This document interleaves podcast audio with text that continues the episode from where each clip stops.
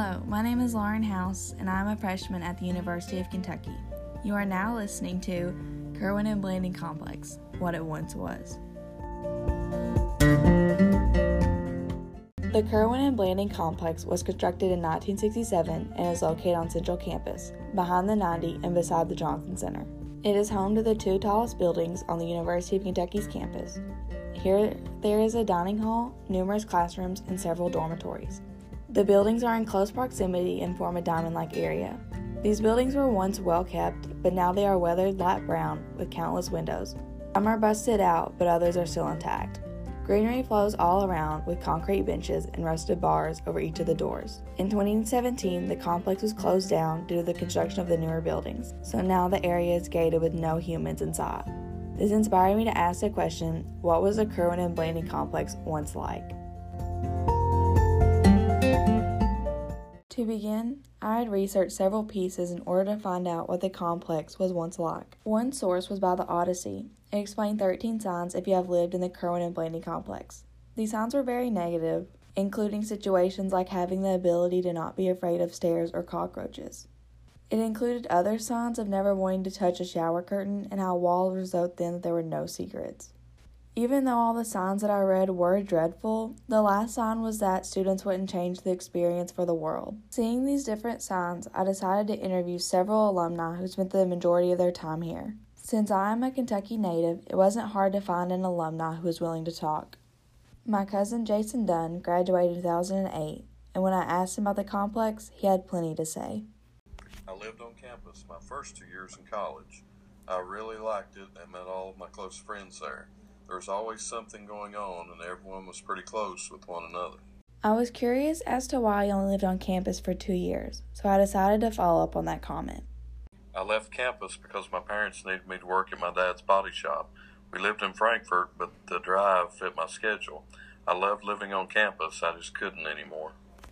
Since the story of him leaving campus wasn't the juicy gossip I wanted, I then decided to ask him to describe the atmosphere at the complex. It was lots of fun. The building and everything wasn't the best, but no one cared.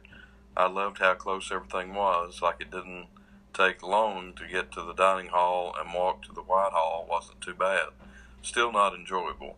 The only bad thing would have been to be the stairs, but I got used to it. I wasn't surprised with Jason's answers because I had guessed that the students made the best of what they had.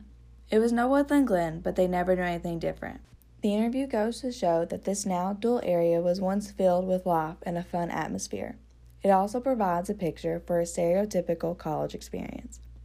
Along with Jason Dunn, I interviewed his wife Amber. She also graduated in 2008, since they had met each other in college. I started with the same question Tell me a little bit about the Kirwan Blanding complex. Here's what Amber had to say. Complex was my home for the very first three years. Me and my girlfriends rented a house senior year. The place was old, but me and my friends just decorated just to make it feel good, feel like new. I honestly loved it there, and I miss being in such a close space with my people. Seeing that Amber was close with her friends, I asked her to follow up on what it was like to live on her floor. Extremely social. Most girls would keep their door open so we could walk in and out. No one was a stranger. When the dryer failed us, we would just hang clothes in the bathroom which the girls on my floor were really good at keeping the bathroom clean. I loved it so much, I would do it again in a heartbeat. Amber's interview kind of surprised me. I didn't think the bathrooms would be clean or that people would keep their doors open. My guess was that everyone kept to themselves and only talked when awkward eye contact was made. However, it is pretty cool that she was close to her whole floor. Anyway, since my research on the complex showed that those living at the complex wished it wouldn't close, I asked them what their thoughts were on this comment. I wasn't there when it closed, so I don't really care. But after seeing the dorm you have, I'm not mad they closed it. I think it was great for the university to build new dorms. They needed it so much. Through both of the interviews, I was able to get the context as to what it would be like to live in the Kirwan and Blanding complex. Overall, it doesn't seem that bad. It seems like it functions just like campus now, only the buildings and rooms inside were outdated. The students still looked at the positive side of the situation and made the best of what they had. It seems just like the typical college experience. Personally, it doesn't sound like a bad idea to be a former student and live at the complex. It is just the same as now, but with the lack of modern things. However, I am forever thankful for those who decided to construct bigger and better dorms, dining halls, and buildings all across campus.